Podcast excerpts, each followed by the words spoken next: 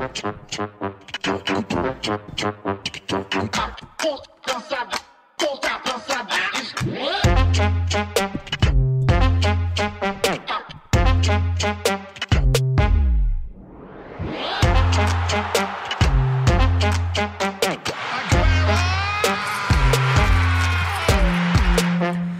gik den ikke længere for Jes Torup, der har lignet en færdig mand alt for længe i hovedstadsklubben. Nogle andre, den heller ikke går for længere, er fangrupperingen De Danske Rødder, som har stået for stemningen til landskampene de seneste par år, både i parken og på udebane. Men hen over sommeren var udsat for stor kritik for deres aggressive tilgang til fanopbakning. Vi bliver inde i parken i hele anden time af Fodbold FM, hvor vi først snakker om Jes Torp, og derefter vender konflikten mellem DBU og De Danske Rødder. Men allerførst, så skal vi dykke dybt ned i de to overståede Nations League-kampe, hvor euforien om det danske landshold fik lagt en kortvarig dæmper på sig med nederlaget til Kroatien, inden vi igen lettede fra atmosfæren med endnu en sejr over de forsvarende verdensmester fra Frankrig søndag aften. Skovhusen er flyvende, Eriksen er bedre end Pogba, vi har snart flere højrebaks end England, Kasper Dolberg scorer altid, når det gælder, Alexander Bar må være skuffet, og meget andet lærte vi over de to kampe. Vi vender det hele i første time. Min producer, tilrettelægger og nemesis hedder Kasper Damgaard Christensen. Jeg hedder som altid Sebastian Peebles, jeg er jeres vært, og du lytter lige nu til Fodbold FM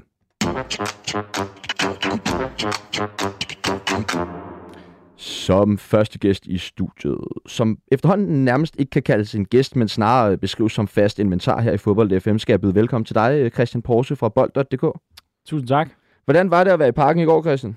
Jamen, det var jo en, øh, det var en fornøjelse. Øh, både resultatmæssigt, men det var også en, øh, en stor oplevelse arbejdsmæssigt, så, så det var fedt.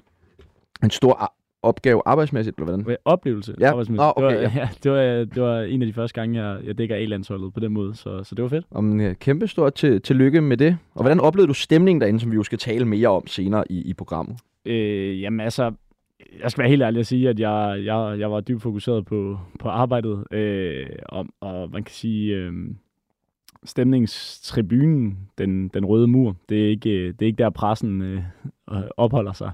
Så, øh, så jeg var ikke så tæt på den, men jeg synes jo, der var, der var overordnet set god stemning, efter, efter hvad jeg oplevede i hvert fald. Og ude på højre kant, øh, så øh, har vi øh, en, som har været med i programmet flere gange, men som vi ikke har set et stykke tid. Velkommen tilbage til dig, Jonathan Lolo Nielsen, spillende træner i Skovshoved IF. Åbenbart. Ja, du øh, måtte trække støvlerne her forleden dag. Hvordan kan det være? Oh, der var mange skader, så øh, vi manglede en mand. Ja. Øh, det var mange år siden, skal ja. vi helt sige. Og hvordan gik det? Øh, vi taber desværre i overtiden, øh, men øh, jeg fik det 80 minutter i benene, og det, øh, det kan jeg mærke i dag. så, øh, så det var dejligt. Men, øh, velkommen øh, tilbage til dig igen, Jonathan. Og øh, sidste mand i studiet har vi øh, en af de flottere af slagsen, som netop er kommet flyvende i studiet fra sit arbejde som fodboldtræner. Velkommen, Max Strudal. Tusind tak skal jeg have. Du er i fuld øh, B93-uniform. Ja, i dag. Det er rigtigt. Jeg har inde og haft min ugelige session med kvindeholdet, første divisionsholdet, som jeg arbejder med rent offensivt. Rigtig spændende. Øh, hvordan går det ellers på Strudal Football Academy? Jamen, det går øh, rigtig godt. Jeg har snart ikke tid til mit, øh, mit andet erhverv, som jo er underviser og lærer. Det har jeg snart ikke tid til.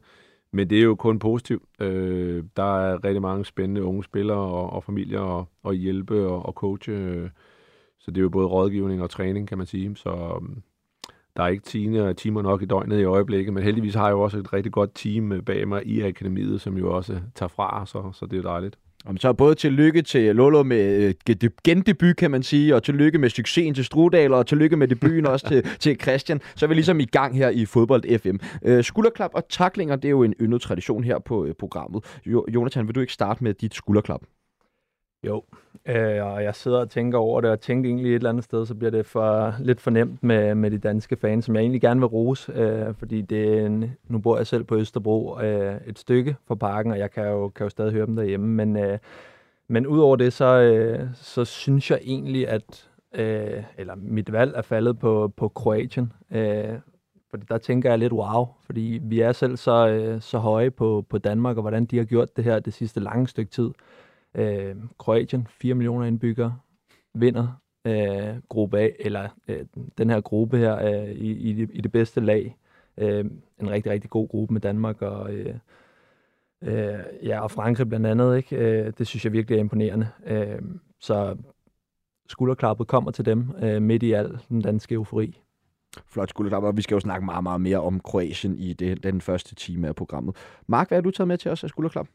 Ja, men jeg kan jo ikke lade være, som, som gammel angriber med en masse fokus på den offensive del, kan jeg jo ikke lade være med at, at give et store skulderklap til Erling Haaland. Jeg synes, han er, han er for vild. Øh, og han start i, i City har jo også været for vild. Er det 7 eller 8 kampe i træk, han har scoret, og fortsætter så også her. For, 10 mål på syv kampe, mener jeg, det er. Ja. Den er lige også slået op. Ja, og samtidig fortsætter han så også på landsholdet. Nu tabte de så, men han scorer alligevel, ikke? Og bringer dem foran. Altså, han er ustoppelig. Altså, jeg, jeg har taget ham rigtig meget, og øh, han laver nogle meget, meget atypiske mål, men er bare så spændende og farlig og komplet en angriber. Så for mig herfra et kæmpe thumbs up til ham for hans start. Er du overrasket over, at det er gået så godt for, for Holland i City?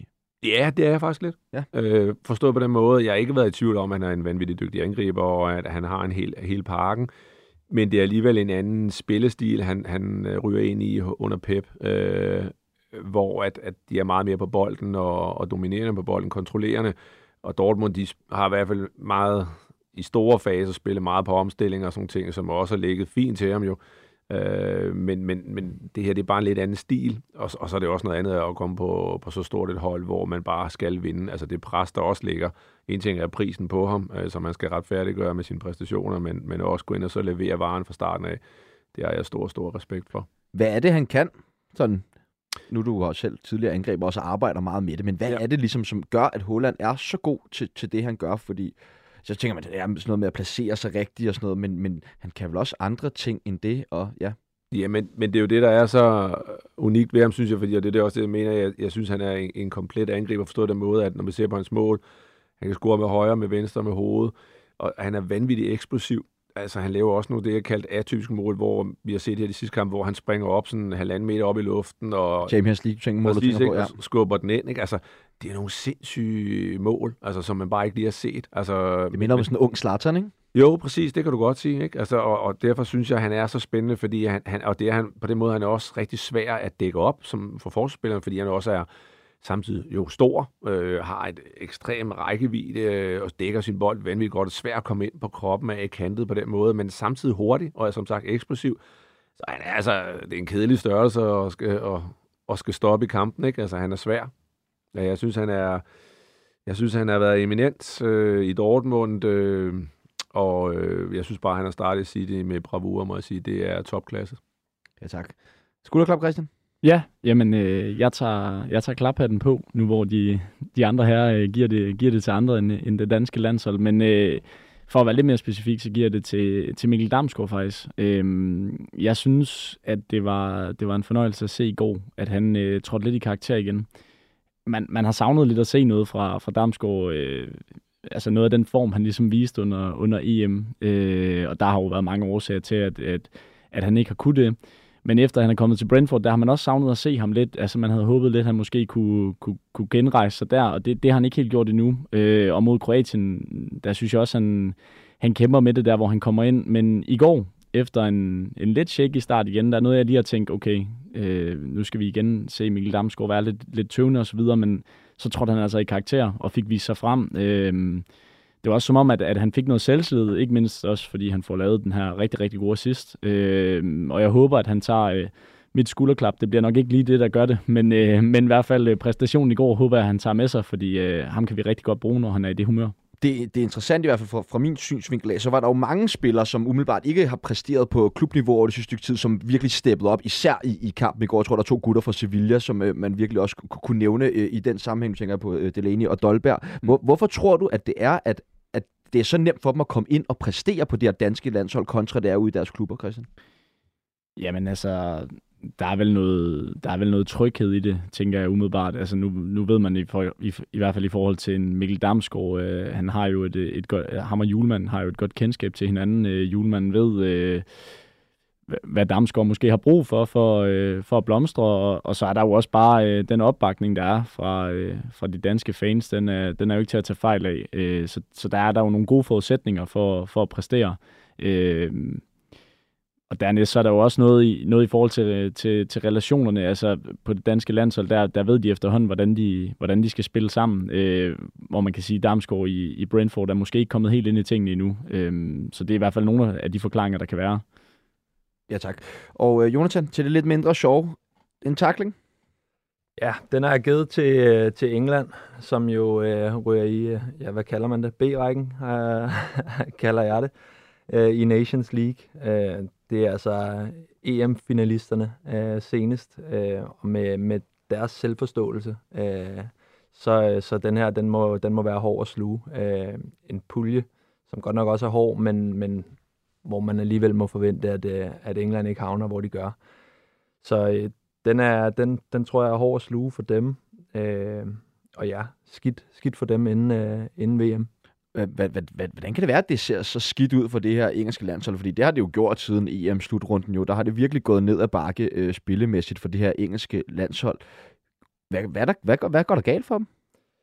Ja, det er jo svært at sige øh, helt præcist. Øh, ja, hvad der, lige, hvad der lige præcis sker. Øh, der er jo mange, der jo, jeg synes jo, de i virkeligheden ikke altid stiller med, med de bedste spillere. Øh, kan se her mod Italien senest spiller de også med en, en Maguire. De har en, øh, en øh, hvad hedder en Tomori mm. på bænken for Milan, som spiller, og er måske en af de bedste midterforsvarer i, i Serie A mod Italien.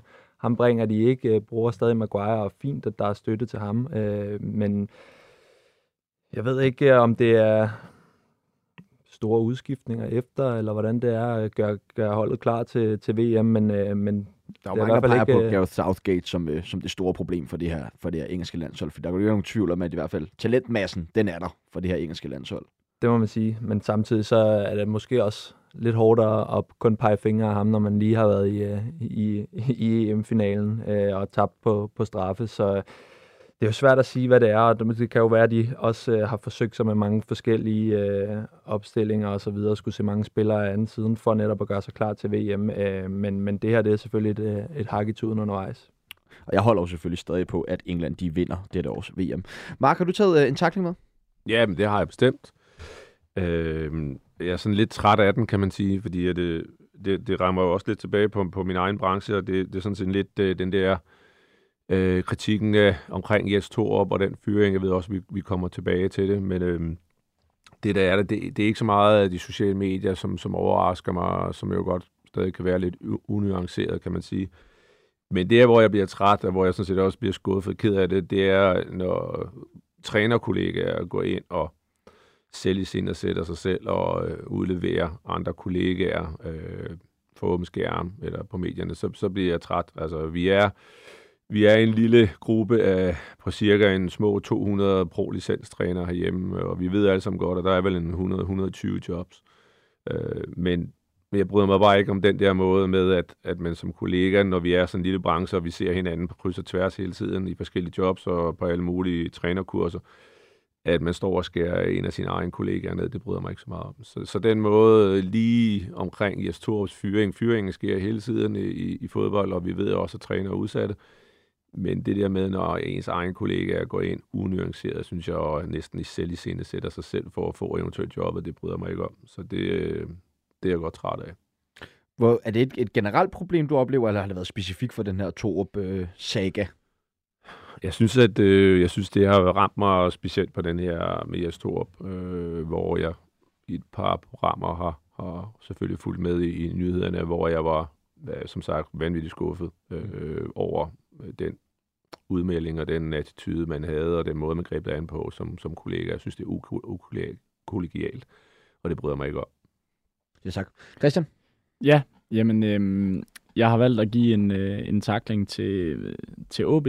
Øhm, og det handler egentlig mest af alt om, øh, om, om den sådan, kommunikation, der var omkring øh, det her samarbejde, der stoppede med Inge Andre Olsen.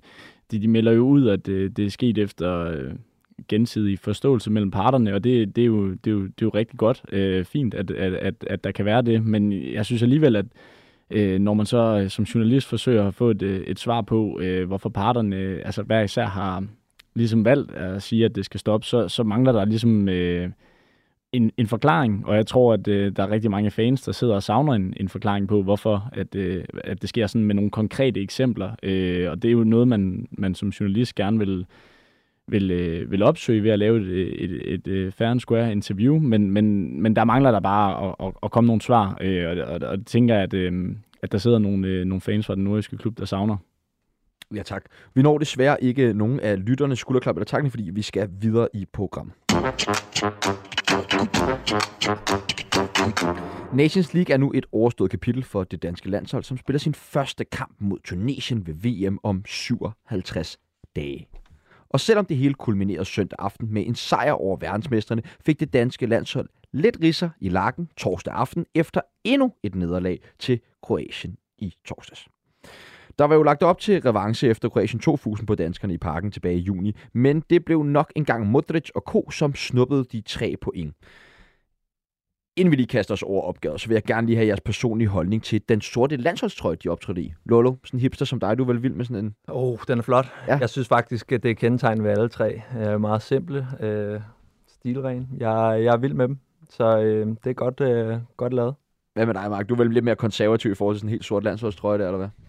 Ja, det er jo ikke, fordi jeg ikke kan lide sort, men jeg synes bare, jeg synes, der mangler et eller andet dansk i den. Øh, Jeg synes, det bliver lidt for mørk og lidt for trist. Og man kan se, nu gav det jo heller ikke frem tre point i den, vel? Så jeg tænker, ah, det kan godt være, at vi skal finde på et eller andet twist. Der skal nok have et twist og et eller andet rødt eller hvidt i den måske.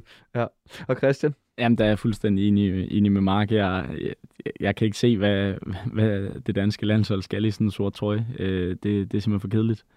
Jamen, øh, jeg, jeg må også tilslutte mig, øh, Mark og Christian, altså, men også lidt Lolo. Det var jo en utrolig flot trøje, men jeg synes heller ikke, den hører hjemme på øh, det danske landshold.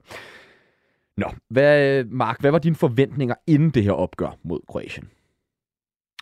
Jamen, forventningerne var, at det, at det blev en tæt, øh, tæt kamp og, og tæt affære, og det blev det jo også. Øhm, man kan sige hele tiden, øh, hvad er det, der afgør det, det ene og det andet. Øh, og det er jo lidt sjovt, fordi man kan jo ikke lade være med at tage det andet opgør med, med mod Frankrig, fordi man kan jo hele tiden sige, vi har nogle spillere, øh, vi mangler nogle spillere, der er nogen, der er væk med skader, der er også nogen, der ikke har fået spillet så meget. Øh, skal vi så sige, at det, at det ikke er godt, fordi de ikke har spillet meget, eller skal vi tage det som noget positivt, fordi de så kommer med en masse energi, øh, som de gerne vil bruge?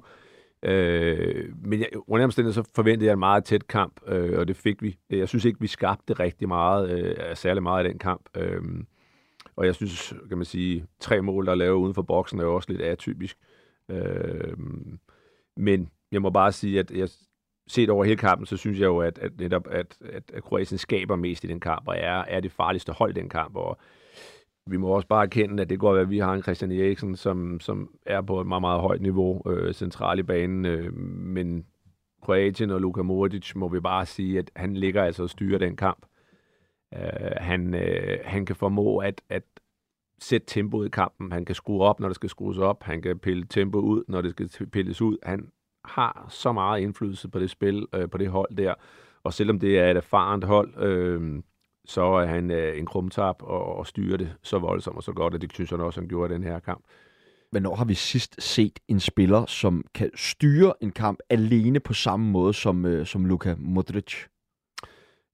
Ja, det er faktisk et rigtig godt spørgsmål. Der, der skal man langt tilbage. Øh, ja, jeg har set det lidt med øh, Belgien, med en Kevin De Bruyne, som også formår at, at sætte ild i kampen, og også kan, kan styre en kamp, og har overblikket til at, at se kampens udvikling og være lidt på, på, for, på, for, på forsiden af det hele tiden og være et skridt foran. Men, men, men du har ret, det, dem er der ikke rigtig mange tilbage, og, og, og det sætter jo også bare i perspektiv, hvilken verdensstjernen er, og hvor dygtig han stadig er på trods af sin alder så øh, havde han en kæmpe indflydelse stadig på det resultat af den kamp der.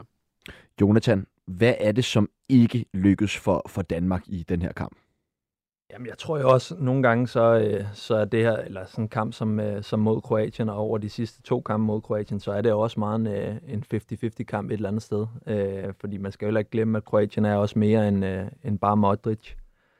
Og, øh, og det falder ikke rigtig ud til vores fordel, fordi som Mark også siger, så, så er det en, en, en rimelig lige kamp, øh, hvor Kroatien i begge kampe bare måske får produceret lidt mere i de, i de afgørende faser øh, af, af, af spillet. Og, øh, Hvad og er det, der tror gør, jeg- at netop for Kroatien, at de får produceret mere end Danmark i de afgørende faser der? Ja, men jeg tror det nogle bedre gange... kvalitet, eller? Nej, det, det ved jeg ikke. De har måske... Kan, du kan godt sige, nogle gange, så, øh, så har de måske nogle spillere, der spiller lidt mere, og det kan have en betydning i nogle kampe, øh, altså at de, at de forrest, end, end, end Danmarks har gjort. Men, nogle gange så er det jo også bare lidt, øh, lidt tilfældigheder. Det er jo ikke, fordi man sidder tilbage med en fornemmelse af, at, øh, at Danmark øh, er, blevet, er blevet most fuldstændig af Kroatien over to kampe, men øh, at det i virkeligheden bare faldet ud øh, til Kroatien, og at de havde, øh, de havde to gode kampe også mod Danmark. Det tror jeg heller ikke, man skal glemme. Øh, den fornemmelse tænker jeg også, at, øh, at de har siddet tilbage med. Så er der, der, er også, der, er også, der er så mange små detaljer og faktorer, der afgør sådan nogle kampe, der er så tætte. Ikke? Altså, jeg sidder også og kigger lidt på vores udskiftninger. Altså man kan sige, at Kasper er jo sindssygt dygtig og har gjort sin, øh, han bruger så at sige alle sine udskiftninger altid i kampene og sådan ting, og, og med rette og på, på de rigtige taktiske tidspunkter og, og på de rigtige positioner.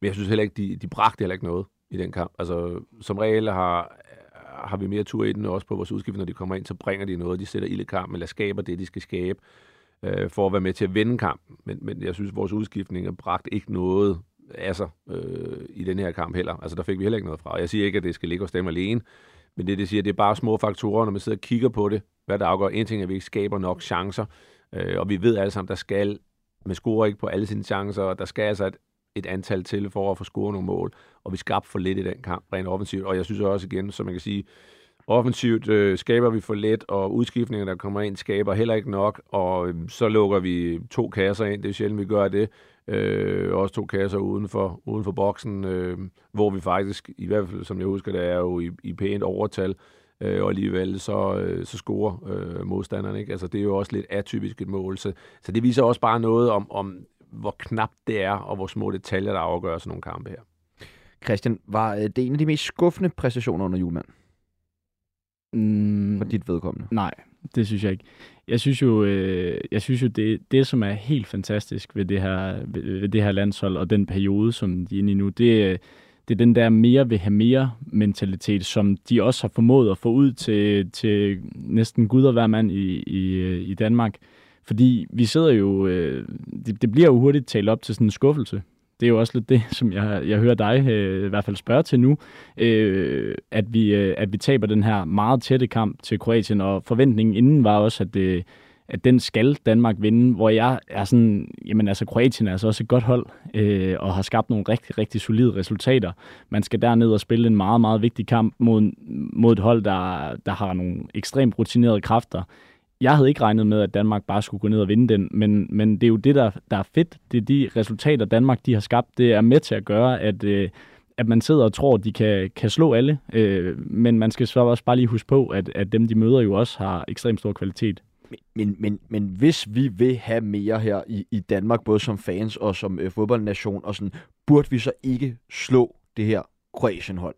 Altså, når vi stiller med det stort set vores stærkeste opstilling. Det er et hold, som vi spillede uafgjort og tabte på i strafsparkskonkurrence i 2018, hvor det nok var der, man vil sige, at dette hold peakede, i hvert fald sådan aldersmæssigt, hvor spillerne var, øh, som er hovedspillerne på, den, på det landshold, i deres klubber osv det er en nation med 4 millioner, det var du også inde på, Lolo, hvor vi er, jo endda er flere mennesker her i Danmark. Er det ikke netop et hold som Kroatien, vi burde måle os med, og burde slå på nuværende tidspunkt?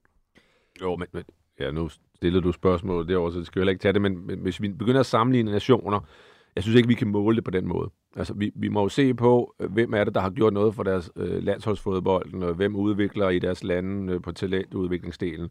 Hvis vi tager et land som Belgien, så er det jo også et land, du kan sammenligne med, med Danmark, øh, og de ligger jo i toppen øh, på verdensranglisten, kan man sige. Ikke? Og de har virkelig også sat sig på talentudvikling, men også på deres på deres landsholdsfodbold, og har lavet en, rigtig meget om strategisk i landet for at få hævet niveauet på, på landsholdsdelen. Og det har jo, må bare sige, båret frugt. Øh. Er vi langt bagud på det her i Danmark? Fordi jeg er ikke helt med på, hvor meget eller hvor lidt vi, vi har, og hvor langt vi har arbejdet på landsholdsfodbolden mm. intensivt her i Danmark. Ved du det, Mark, i forhold til ja, altså, vi, Kroatien? Jeg, jeg, jeg ved i hvert fald, at vi er bagud. Altså, alt vores stadig vidensdeling og sådan nogle ting, der, der har de jo øh, langt større centre øh, omkring vidensdeling, data og, og, og det her med at dele viden. Øh, der, der er de længere frem, end, end vi er. Der har de gjort mere og investeret mere, end vi har. Altså, vi, vi skal til at investere noget mere, også på den bølge, vi er på nu. Det er nu, der skal investeres øh, og lægges på, øh, på alle de der parametre, hvor vi, hvor vi kan se, at vi kan gøre en forskel, fordi vi er stadig en lille nation. Det vil sige, at vi bliver nødt til at gøre noget ekstraordinært, hvis vi stadig skal kunne måle os mod de store nationer.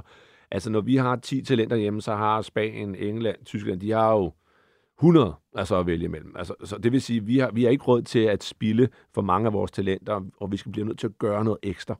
Og det, det er jo både på talentplejen, talentudviklingen, men helt klart også på vidensdelingen herhjemme. Altså, vi bliver nødt til at være nogle skridte foran øh, selv de nord store nationer. Der bliver vi nødt til at byde dem op til dans på nogle andre parametre, for at kunne matche det, når vi endelig møder dem. Ellers er det jo ikke realistisk at sige, at vi skal kunne slå England, eller vi skal kunne slå Spanien eller Tyskland. Det er jo ikke realistisk. Vi bliver nødt til at gøre noget ekstraordinært øh, herhjemme. En ting er vores fællesskab, som, som, som betyder rigtig meget for os. Vi kan se fansene, opbakningen. Øh, Kasper, der gør rigtig meget ud af, af fællesskabet på holdet og, og i den danske hele nation og sådan ting. Det er fint nok, og betyder også meget på vores hjemmebane men det er bare ikke nok. Altså, vi bliver også nødt på det faglige område, bliver vi også nødt til at lægge på. Og øh, igen for at nævne en nation, det har også gjort før, som Schweiz for eksempel, har jo, er jo langt øh, foran os på talentudviklingsdelen. Altså, øh, de har forsvarstrænere inkarneret i deres øh, strategi, i deres udviklingsstrategi, ikke? Altså i hele, hele vejen ned igennem øh, ungdomsrækkerne. De har angrebstrænere øh, øh integreret, og, og der er vi jo ikke. Altså, jeg har sagt det før, jeg blev pro-licenstræner i 2008, og der, der havde jeg et, et oplæg på DBU omkring det her med, hvordan vi kunne integrere det på topcenter og herhjemme og gøre noget for de unge spillere. Det er stadig ikke sket. Altså, vi, vi er stadig ikke kommet ud af starthullerne, vel? Og vi må sige, at i øjeblikket går det jo godt for DBU, så det er jo ikke sådan, at de står og mangler penge. Så jeg tænker, at det er jo kun et beslutningsspørgsmål om, øh, han har sagt, hvor centret med vidensdelingen skal ligge, og hvor at vi kan begynde at ansætte nogle folk rundt omkring af specialister og gøre noget mere, men vi skal gøre noget mere. Altså vi, vi kan, vi, øh, selv må, små nationer er på områder foran os, øh, og så kan man sige, at de store nationer er foran os på antal, øh, så vi skal jo gøre noget det lyder som om, der ligger en helt special og gemmer sig i det der. Så det tænker jeg, at vi skal have stablet på benene Mark en eller anden dag og dykke længere ned i, hvor landsholdsfodbold ligger udviklingsmæssigt. En, øh, som jeg elsker øh, og havde, det er Martin Braithwaite, som jo var valgt som øh, frontangriber. Hvordan så øh, du hans præstation, øh, Jonathan, i kamp mod Kroatien? Øh, ja, men der er jo ikke nogen tvivl om, at øh, han vil det rigtig, rigtig, rigtig, rigtig, rigtig gerne. Øh, ja, det for gerne. Nej, det tror jeg ikke. Jeg tror, at i kampen mod Kroatien, så tror jeg også selv, han får, øh, øh, får informeret om, at man får måske ikke helt hans øh, spidskompetencer i, i spil i sådan en kamp. Øh, han skal ud og løbe, øh, og vi får måske ikke spillet, øh, spillet ret meget dybt i sådan en kamp, så han bliver i virkeligheden brugt lidt mere i en uh, Cornelius Højlund-rolle, uh, og det er måske ikke det, der er hans stærkeste, fordi hans touch på bolden er måske ikke helt til det. Lyder vildt nok, når man kommer fra Barcelona. en, en, en, en virkelig god spiller, men det var ikke helt sådan, han skal, skal bruges i, i sådan en kamp. Uh, og det, det, der fik vi ikke rigtig brugt hans, hans styrker, så... Uh, Har han spillet sig længere fra en startplads?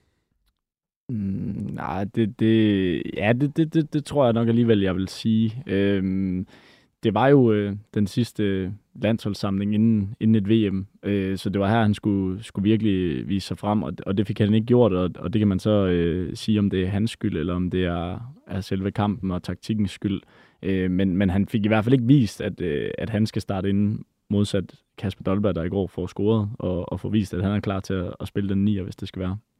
Mark, vil du ikke forklare mig, som måske ikke er helt så, så stærk på de her øh, mere tekniske ting i fodbold, men hvad er det, Martin Braithwaite bidrager med på det her danske landshold?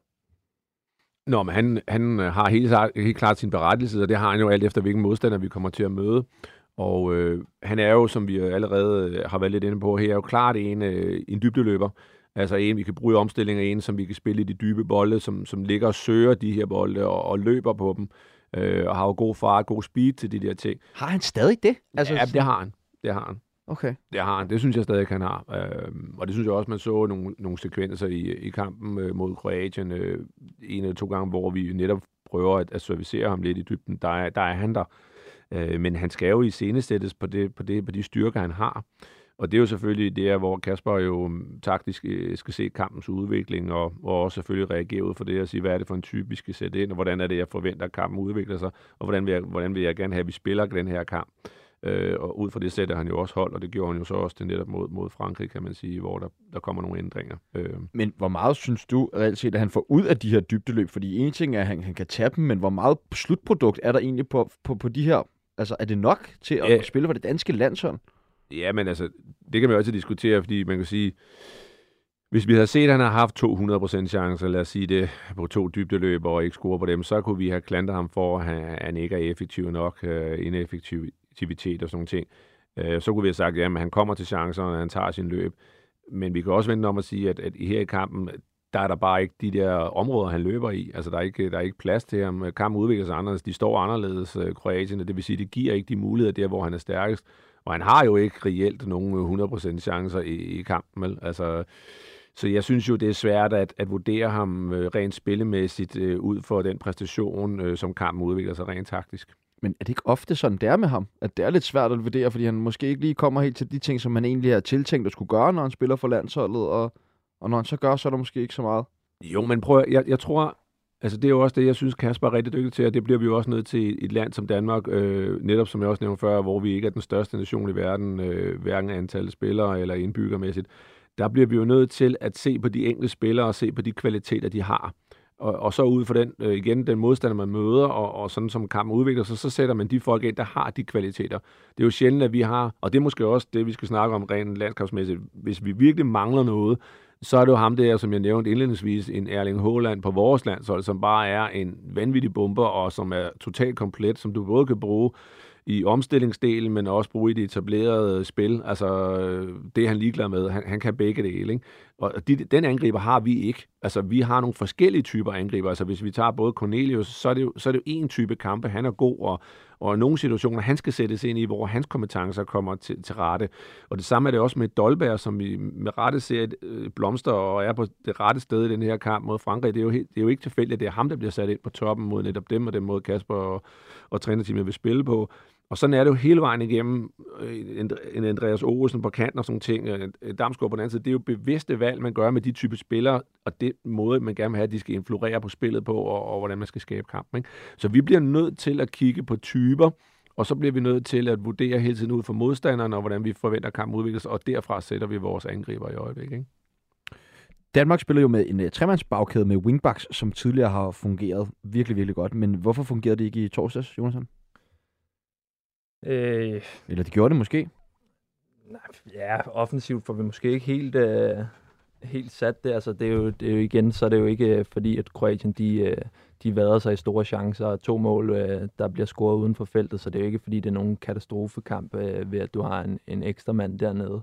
Øh, og to wingbacks, der også kan agere, agere forsvar. Øh, så jeg synes jo i virkeligheden, det er noget, der han har haft kæmpe stor øh, succes med at kunne, kunne veksle mellem sine systemer øh, om det er med fire i bagkæden, eller om det er med øh, tre eller fem, eller hvad du vil kalde det, tre i bagkæden. Øh, og det lykkes ikke i den her kamp, som jeg, som jeg også sagde tidligere, som jo egentlig langt hen ad vejen er en rimelig lige kamp, men hvor at, øh, at fordelen lige tipper ud til Kroatien. Så ikke øh, fordi, at jeg synes, at, øh, at man bliver mere sikker på, at man skal spille med fire, end, øh, end man skal spille med tre. Det er måske bare mere øh, et enkelt eller to tilfælde, hvor, at, øh, hvor det ikke lykkes til, til UG, men udover det, så, øh, så er det ikke noget, øh, jeg føler, vi skal frygte for. Men Kasper, Kasper ændrer jo også systemet ja. i løbet af kampen, ikke? Mm. fordi han kan se, at det ikke fungerer. Så der har vi igen, altså vi har en landstræner, der er på forkant igen og analyserer situationen, og kan se, at kanterne arbejder jo stenhårdt på Kroatien, og falder jo bare ned og lukker vores wingbacks, øh, så det fik vi ikke ret meget ud af, øh, tværtimod. Øh, så han ændrer jo også netop formationen for at prøve at netop ændre situationen. Men hvad synes, hvad synes I egentlig, Danmark klarer det bedst med? Altså når vi spiller med de her tre midterforsvar, eller når vi nøjes med, med, med to øh, midterforsvar nede bag i? Hvad synes I sådan generelt fungerer bedst? For mig, for mig er der noget at gøre med igen den modstander, vi har. Altså møder vi et 4-4-2-hold, eller møder vi et 4-3-3-hold, eller møder vi igen et, et 3-5-2-hold? Det er jo noget at gøre med, hvor du men, får rummen og pladsen hen. Handler det også om, hvordan de andre stiller op, eller handler det egentlig om, hvor gode er det, man skal spille mod? Altså formoder man, at det er et hold, som kommer til at have bolden rigtig meget, som det er et hold, der spiller mod Frankrig, og vi skal forsvare meget? Eller altså, hvad, hvad, hvad, hvad, hvad er, det, er det en samtur med det hele, eller hvad er vigtigst, når man ligesom skal overveje ja. det her? Og det er, jo, det er jo en kombination, fordi det er jo klart, at du kan jo godt spille 4-3 defensivt. Altså, det kommer an på, hvilke typer du så vælger på dine kanter. Hvis du vælger to uh, defensive folk, så vil du stå i en, uh, en 4-5-1, ikke? Men, men du kan sagtens også sætte nogle, som vi gjorde kampen, fordi jeg synes jo, det der var ekstremt godt i den her kamp mod Frankrig, det var det mod, som landstrænerteamet havde, for vi stillede offensivt op, og vi stillede med nogle folk, som er stærke på bolden, og det vil sige, at vi må gå ud fra, at trænerteamet har vurderet, at vi kan spille med mod det franske landshold, og skal vi have en chance mod det franske landshold, så skal vi have perioder på bolden, hvor vi er rigtig gode. Vi kan ikke forsvare os i en hel kamp mod dem der, der har så stor individuel kvalitet. Så der sætter han jo folk ind, som er rigtig dygtige på bolden, og som kan ligge og, og, og holde gang i den, og vi kan kontrollere faser i, i spillet, som er rigtig, rigtig vigtigt for os, øh, og giver os noget selvtillid, og giver os også nogle muligheder og nogle chancer. Øh, og, og det er jo der, hvor vi snakker om, at netop en, en, en Damsgaard og en Eriksen, vi ser nogle relationer mod dem der, der laver nogle ting, som er helt fantastiske. øh, og som gør det rigtig svært for franskmændene. Og det er jo helt bevidst valg igen, hvilke typer vi vælger. Så nogle gange kan du sige, at at det kan være ud fra modstanderne, man siger alene, at vi sætter hold ud for det, hvor de spiller der til 4-4-2, passer 3-4-2, fantastisk, fordi du, du får nogle områder fri typisk. Og andre gange kan det være, at man spiller det samme system, men man sætter nogle spillere ind og er frisk og siger, at vi tror på, at vi, vi kan få en fordel ved at spille øh, op med det her hold på samme måde øh, i formation, fordi vi, vi kan drille dem, og vi er så dygtige på bolden, når vi spiller på hjemmebane. Vi har en fantastisk opbakning. Så spiller man med stort mod som træner, og, øh, og stiller op øh, med samme formation. Man kan jo sige, at hvis du stiller med samme formation, så burde jo det hold, der har de største individualister, eller det bedste hold, de burde jo vinde. Altså ganske enkelt. 4-3-3, to hold, så må man sige, dem med de største individualister, eller det bedste hold, de burde jo vinde. Men her er det jo sjovt, fordi i den her kamp, der vinder de bedste hold, kan du sige. Øh, vi har ikke de bedste individualister i forhold til franskmændene. Hvis vi ser helt specifikt på de enkelte spillere, så har de større individualister end vi Ja, selv i går, hvor Frankrig jo stillede med et rimelig amputeret hold, Præcis. så det tror jeg også, hvis man gik rundt spiller for spiller, så vil du også sige, at de er... Det er spillere for Bayern München på højst niveau for Real Madrid. Og det er, jeg siger, der må, fordi der må man så have vurderet at sige, men vi, vi som hold, der vil vi være bedre. Vi, vi positionerer os bedre og klogere og mere taktisk korrekt, og vi har nogle dygtige spillere, der kan føre den rundt. Og vi ved, at franskmændene, hvis det spil ikke fungerer, og de er meget individualiseret, så går det lidt op i hat og briller, ikke? Altså, så spiller de ikke som hold, og det, det gjorde de jo heller ikke. Øh, så vi så mange forskellige attityder for nogle af de franske spillere, hvor tingene ikke begynder at fungere. Så bliver det sådan nogle enkelte aktioner, der skal afgøre for dem. Ikke? Og det lykkes de med i nogle kampe. Men når de så møder et hold som, som vores, som er super godt organiseret, og vi har rigtig gode faser på bolden, øh, og vi har den her øh, netop øh, holdpræstation også, og, og så en, par, en fuld park med, med fans i ryggen, så er det, at der kan ske de her øh, ting og overraskelser, som vi ser i, i kampen. Jamen, øh, lad os bare kaste os over øh, Danmark-Frankrig-kampen med, med det samme. Nu er vi allerede taget lidt hul på det. Danmark, de vinder jo 2-0 over Frankrig i går søndag aften øh, til et fyldt parken. Jeg hørte nogen sige, at de kunne have solgt dobbelt så mange billetter til, til den kamp, og det det kunne de garantere. De var sikkert have tre gange så mange, hvis der var plads til det. Øh, men øh, hvad var fornemmelsen? Hvad sad du tilbage med, da kampen blev flot af? Nu var du derinde i går, Christian. Altså, hvad, når, tænker du på spillet på banen? Ja, eller, ja lige præcis. Ja, øh, jamen, øh, jeg synes jo, det var, øh, det var en god kamp. Øh, og jeg synes, at øh, altså Dan, Danmark øh, lykkedes jo netop med at, at få Frankrig til at, til at leve op til deres, til deres bedste. Altså, Pierre Emil Højbjerg, Højbjerg sagde efter kampen, at øh, han troede, Frankrig spillede på 50 procent.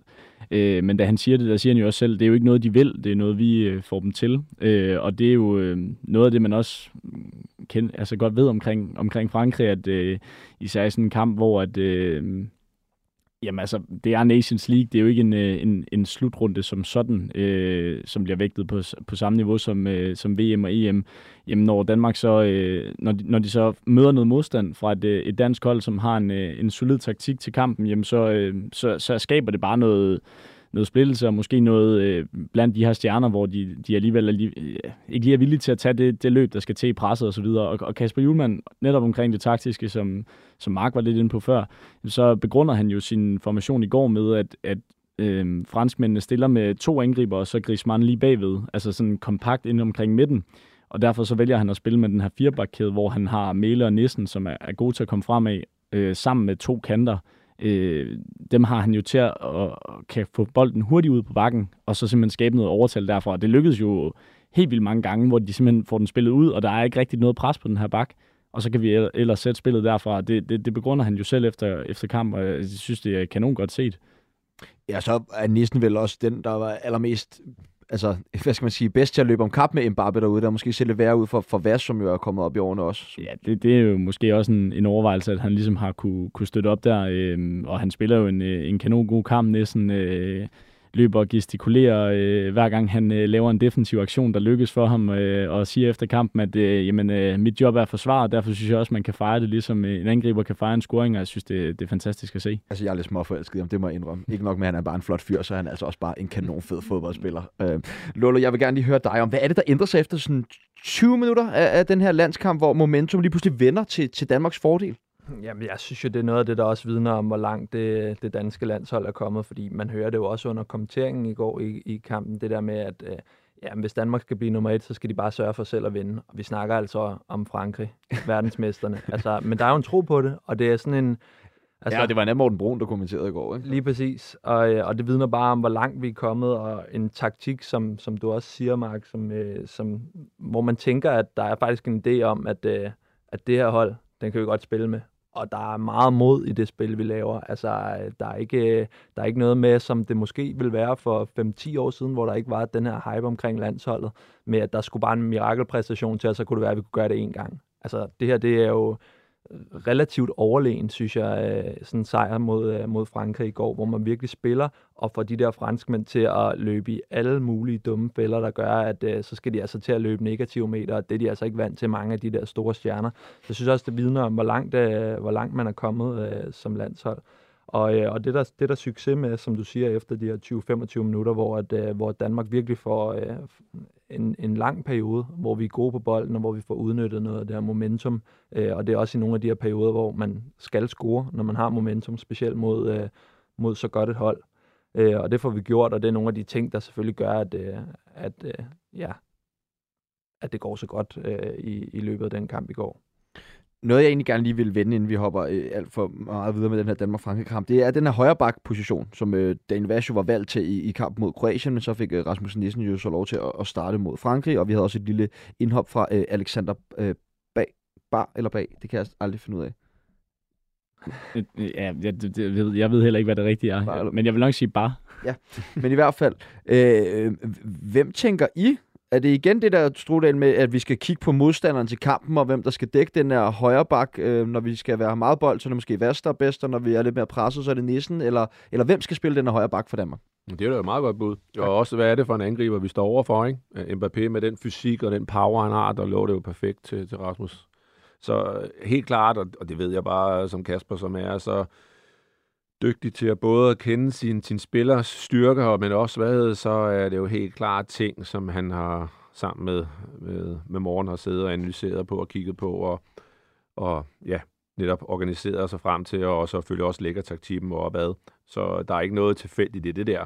Øh, det er klart valgt med, med fuld overlæg. Men så kan Værsfeld i princippet kun regne med at spille mod Tunesien og Australien fra start, fordi derfra så kommer de vel til mod Frankrig, og så skal de jo spille nogle forhåbentlig nogle øh, 8. dels finalskampe og kvartfinalkampe, hvor man møder nogle bedre hold. Formodentlig Argentina, hvis øh, alt går som, som oddsene foreskriver det. Øh, så hvad skal vel kun bruges imod de her mindre hold, eller hvad, hvad tænker I om det? Fordi vi kommer vel ikke til at have bold meget mere. Ej, det vil ikke... Øh, altså, det tænker jeg ikke nødvendigvis. Altså nu, Rasmus Nissen passer rigtig godt til, til Frankrig, fordi de har nogle, nogle folk med, med speed, som Mbappé og også nogle fysiske folk, men, men man kan jo også godt komme til at møde nationer, der øh, som, som på papiret er, er bedre end, end Danmark, men hvor at Kasper Julemand på en eller anden måde ser en øh, taktisk finesse i at stille med et femmandsforsvar, hvor Daniel Vass han kan komme ind og lave noget overtal på midten, hvor han jo også har nogle forser. Så jeg tror ikke, man nødvendigvis skal gøre det så sort-hvidt, men øh, det må tiden jo vise. Hvorfor er det Alexander Bar, han øh, ikke får flere chancer i, i, i de her to kampe? Han er jo nok en af dem, som spiller rigtig, rigtig meget. Han spiller på meget højt niveau i Benfica, hvor det jo både er Champions League og fører den portugisiske liga. Øhm. Jamen for mig, for mig er det jo klart, at som landstræner, der, der begynder det jo, altså Kasper Morten, de kigger jo fremad også øh, til VM'et. Og øh, det gælder om at blive afklaret på nogle positioner, og, og så vil der være nogen, der vil være primært første valg, nogen vil være anden valg, øh, og der vil også være nogen, som er tredje valg, og sådan er det bare. Jeg synes, det er stadig var et stort kado, han stadig kom ind øh, og blev noteret for en landskamp og sådan noget. Det viser jo også netop, at de tænker stadig, at han svare, og ved godt, at han kan blive vigtig for os stadigvæk. Øh, der er jo stadig nogle par måneder til, hvor en af de to andre jo også sagtens skulle ind og blive skadet uheldigvis. Så skal han være der, og, og det viser også, at, at igen, at, at Kasper viser tilliden til ham og også sætter ham ind i den her kamp. Så jeg tror ikke, at på nogen måde han er afskrevet øh, bag overhovedet. Øh, men lige nu er der bare to, der ligger foran ham, øh, som også gør det rigtig godt øh, og, og passer ind i stilen og er trygge i stilen. Det tror jeg også er en rigtig, rigtig vigtig del af det her. De har spillet på de her positioner øh, rigtig lang tid under Kasper. Han kender dem, de kender ham. Så de ved, hvad de har hinanden, og det er det samme også, når vi sætter den her trup til et VM. Så jeg tror ikke, der kommer de helt store udskiftninger eller nye spillere ind, fordi igen, øh, man har været samlet med en trup, man har været med til at skabe nogle resultater sammen, men man har også ligesom blevet splejset sammen. Relationerne sidder i skabet sammen. Så der er både kammeratskab uden for banen, der skal fungere, hvor man ved, hvem der passer godt sammen, men, men det hører også til øh, ind på banen. Nu øh, og du også selv inde på det lidt før, øh, Mark, men det med Juma fortalte jo op til kampen mod Frankrig, at han gerne ville have et boldstærkt hold øh, på banen, og der var også derfor, der blev plads til både spillere som Dolberg og, og Damsgaard og til den her kamp. Øh, men, men kan I undre lidt over, at han måske ikke afprøvede øh, Eriksen i løbet af kampen, måske bare på, på 8'eren, for at få plads til en spiller som, som Lindstrøm og så Damsgaard ind på, på 10'eren? Eller, eller hvad? Jamen, jeg, jeg ser ikke sådan, at, at Damsgaard ikke var på 10'eren. Altså, jeg synes jo, det, der er interessant med Damsgaard, det er jo, at han netop bevæger sig. og Han det har var jo- for at få plads til endnu en spiller. Ja, det ved jeg også godt. Det ved jeg også godt. Men altså, for mig, øh, der bytter både Eriksen og Dams jo øh, positioner i løbet af kampen, og nogle gange ligger Eriksen som 10, og nogle gange ligger Dams som 10, hvis du vil sige det sådan. Øh, fordi det er jo sjældent, de ligger ude på den der kant. Altså, de mm. ligger jo og søger ind centralt, og det er jo også netop fuldstændig bevidst, at de ligger derinde og skaber nogle overtagssituationer, og også er med til at forvirre en modstander, og sige, hvor, hvor delen af den der kant bløder af, jamen han ligger bare et helt andet sted på banen. Og det er jo nogle styrker, de har, men det er også igen en connection og en relation, der er mellem Dams og, og angriberen, men også Eriksen og, og Dams. Altså de, Ja. de hænger sammen, det ser vi jo også på, på et af målene og sådan ting. Og det er jo også rent taktisk bevidst, at man ved, at man har nogle spillere, der kan bevæge sig så frit og, og, og stadigvæk øh, være i kontrol, når vi ikke er på bolden, og stadig vide, hvor de skal være henne. Men jeg tænkte simpelthen der med at ofre en af de altså, Ja. otter, vi har nu, altså det vil nok være selvfølgelig Delaney, mm. øh, Mhm. præstationer taget øh, en mente med Pierre Emil i, i Tottenham, men øh, og så, ja, så rykke Eriksen længere tilbage på banen, og så endnu en offensiv spiller ind der, øh, som jo måske kunne være noget, der vil være rigtig brugbart i kampe mod Tunesien og Australien, som kommer til at stå, stå dybt og brug for nogle flere til at åbne det op. Jeg tror da også, det er noget, man, man, man tænker over, øh, men, men jeg, jeg er heller ikke et sekund i tvivl om, at, øh, at han har en akse der med Delaney og Højbjerg og Eriksen, som kommer til at få øh, majoriteten af, af spilletid øh, under, under VM, så, så jeg kan et eller andet sted også godt forstå i sådan en kamp her, at, øh, at det ikke er det, man gør brug af. Øh, de kan sagtens falde derind naturligt, hvis, øh, hvis du tager en Delaney ud, så kan Eriksen falde ned, og så kan du sætte en, øh, ja, en Damsgaard ind som tier. Øh, det tror jeg ikke, der er nogen problemer i øh, overhovedet, men, øh, men jeg kan også godt forstå, at man, øh, man op til VM og den sidste samling har, har behov for at se sin, sin relativt faste starter øh, spille sammen, fordi det er jo heller ikke øh, voldsomt mange kampe, de, øh, de får lov til det inden, øh, inden VM. Men, men hvis jeg heller ikke husker helt forkert, så kommer han jo også ned og spille lidt på 8'eren i går, der hvor de foretager nogle udskiftninger i løbet af kampen. Simon Kjær kommer ind, øh, de laver lidt om i, i forsvaret, fordi Julemand, hvis jeg ikke husker helt forkert, så står han i hvert fald efter kampen og siger, at det var rart at få prøvet Eriksen en lille smule af nede på 8'eren. Det var så bare et andet system, end ja. det man så fra kampens start. Øh, så hvis det var det, du tænkte på, Ja. så, kan man selvfølgelig, øh, så kan man selvfølgelig diskutere den, men han kommer i hvert fald ned og får nogle minutter i den rolle, øh, og det, det virkede som om, at Kasper Julemand var glad for at, at få testet det af. Og det er jo også, jeg tænker også meget på det her med Christian Eriksen på den måde der, fordi at han jo spiller netop den her rolle i Manchester United, det hold, som jeg fastlytter for, hvordan ved, jeg følger meget tæt, øh, hvor han jo har gjort det vanvittigt godt, altså de seneste til fire kampe, øh, og, og har klædt ham rigtig meget, synes jeg også, at, at komme derned. Nu når vi er ved Christian Eriksen, Men må jeg ikke knytte en kommentar også? Fordi det er jo igen det taktiske. Altså, der, der er jo også rigtig forskel på netop, når du spiller på et landshold, og igen, hvem I møder, og du spiller for United, hvor du i, i størstedelen af kampene skal være det boldbesiddende hold og, og kontro, boldkontrollerende hold. Øh, der, der, der er det jo vigtigt, at du, hvor du skal have så mange procenter på bolden, at du har Eriksen allerede dernede i den fase til at sætte spillet tidligt. Altså, så det giver jo god mening, at de smider ham derned. Altså, og det er det, jeg også prøver at sige, at det, der ligger det taktiske koncept igen, hvad er det for en type? Altså, hvordan forventer du, at kampen udvikler sig? Hvem spiller du mod? Hvordan er dit eget hold? Og United, som er et, skal være et tophold og skal være et, et boldkontrollerende hold, der er det jo oplagt at have en, en så stærk spiller også længere nede i banen til at være med i, i fase 1. Øh, Ja, og jeg vil bare lige, nu når vi er ved Christian Eriksen, altså hvor god var han lige i går mod Frankrig? For jeg synes godt nok, at det var en vanvittig flot præstation af, af den danske styrmand. Christian, du var derinde. Ja, jamen, øh, jeg, jeg må sige, at jeg synes, han var verdensklasse. Øh, ganske enkelt. Øhm, og, jeg, og jeg synes jo egentlig, øh, altså noget af det, han gør godt, det er jo, at selvom han på papiret spiller 10'er, jamen, så er der jo i den fase, hvor Danmark de begynder at ligesom få overtaget i spillet i, i, i løbet af første halvleg, det er jo fordi, han dropper en anelse tilbage, tager imod bolden, og så ligger han jo simpelthen bare nogle, nogle sukkerafleveringer. Han er ligesom Øhm, quarterback. Altså den ja, måde, han men- spillede på, og bare... Præcis. Den, den, det første eksempel var, var, da han sender Andreas Skålsen i dybden. Andreas Skålsen tager den ned for afsluttet, og så efterfølgende bliver den så vinket offside. Men den aflevering ligger jo altså knivskarpt. Øhm, Vi skal måske også lige nævne tæmningen, som også Ja, det- fuldstændig... det er topklasse. er Men, absurd men, god. men det, der, hvor også, man kan sige, hvor Eriksen også træder kraft øh, i går, synes jeg, og markant, det er jo også på alle vores standardsituationer. Altså, det er jo sindssygt den præcision, han lægger de der bolde ind, og jeg ved lige nok selvfølgelig, hvilke områder de skal lægges. Det er selvfølgelig trænet, øh, det ved vi alle sammen, hvor vigtige de her standardsituationer er, men, men den præcision, han lægger de der bolde ind med, altså hatten af for det, og man vil bare sige, at vi var farlige på vores standarder. Vi var ja. farlige på alle vores standarder. Og vi er jo tæt på at score på en to-tre stykker af dem med Delaney, som... Tre hovedchancer. Helt sindssygt jo, altså. Men, og det er jo igen også Eriksens og hans øh, kompetence til at, at lægge de her bolde både i det rette sted, men også med den rette fart. Ikke? Altså, det er, det er topkvalitet, det han serverer. Burde vi ikke få endnu mere ud af det? Især når man tænker på, hvor gode de er, og hvor hovedstødstærke spillere vi egentlig har på, på det danske landshold. Nu ved jeg godt, der var måske et par af dem, der manglede i, i går, men ellers altså... Jo, jo, altså nu kan man så sige, at der var så på franskmænd, så var over 91 højde, så det er jo ikke... Så vi slet ikke når det længe alligevel. Ja, præcis, ikke? Altså, men vi er jo godt matchet alligevel, det var det, jeg prøver at sige, og alligevel kommer vi frem til nogle store chancer, som ligesom godt kunne være scoret på. Øh, så, så alt i alt synes jeg jo også, at det er jo også der, hvor Eriksen også giver noget til vores hold, og vi ved jo godt over en, en lang, øh, ja, både en slutrunde, men også over en, en lang kvalifikation, så, så er standarder sindssygt vigtigt. Og der har han altså leveret på, på højt niveau også, øh, Christian. En anden, vi er også nok lige nødt til at, at fremhæve om på gårdsdagens kamp, det er Andreas øh, Skov Olsen, den danske Robben, som jeg nu har døbt ham. Øh, er han, øh, han sikker? En af de sikreste måske på de tre forreste positioner nu, efter de her to kampe? Jonathan? Ja, jeg synes jo, han virker som et af de sikreste kort lige nu. Øh, virkelig, eller virker virkelig til at være et, øh, et godt skifte at, at, og komme væk fra Italien, og måske et, øh, et lille step ned, øh, men stadig til Brygge. Altså et, øh, et virkelig godt hold, der også startede fantastisk i, øh, i Champions League, og hvor han jo virkelig er kommet godt for land, så jeg tror virkelig, det har været et, et, et godt og sundt skifte, fordi vi er jo ikke i tvivl om, hvilke kvaliteter han har haft. Også, så vidt jeg husker, øh, da han var i Bologna på landsholdet. Øh, så, og ja, efter den her øh, samling her, så, øh, så tror jeg, ja, klart, han har spillet sig øh, så tættere på, ikke spillet sig tættere på, men i hvert fald øh, er klart en af de øh, sikreste kort, der er i, i den øh, offensiv for Danmark. Sådan en præstation, hvor efterlader den øh, Yusuf Poulsen hen frem mod sådan VM?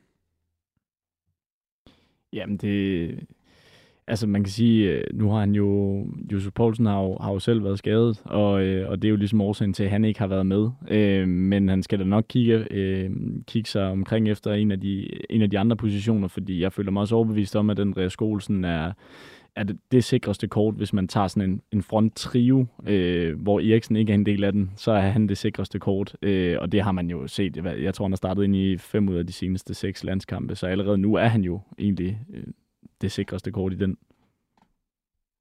Hvor stor var den her sejr egentlig? 2-0 over regerende verdensmester, men der har også været rigtig mange ude og sige, at det jo er et amputeret hold, og 15 spillere skader, især den franske defensiv var jo virkelig, virkelig, virkelig hårdt prøvet, hvor der nærmest ikke var en fast starter overhovedet at finde. Øh, men ja, hvor stor var den her sejr for Danmark? Altså, jeg synes, den var stor.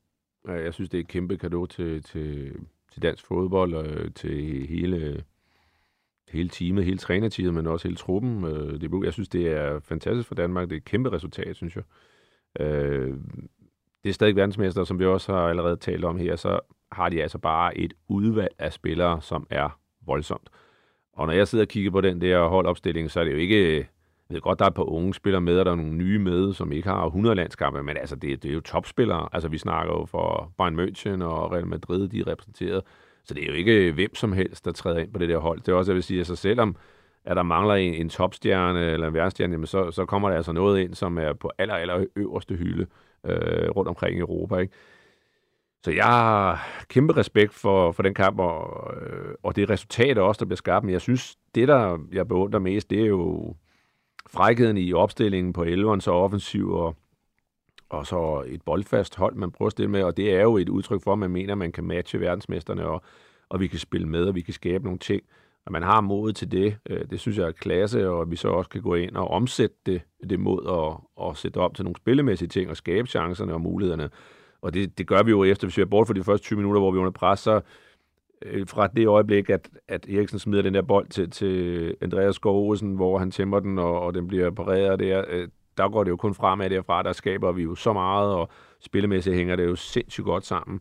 Øh, så jeg har, jeg har kæmpe respekt for, for det der resultat. Øh, jeg synes, det er et rigtig flot resultat på, på rigtig mange parametre.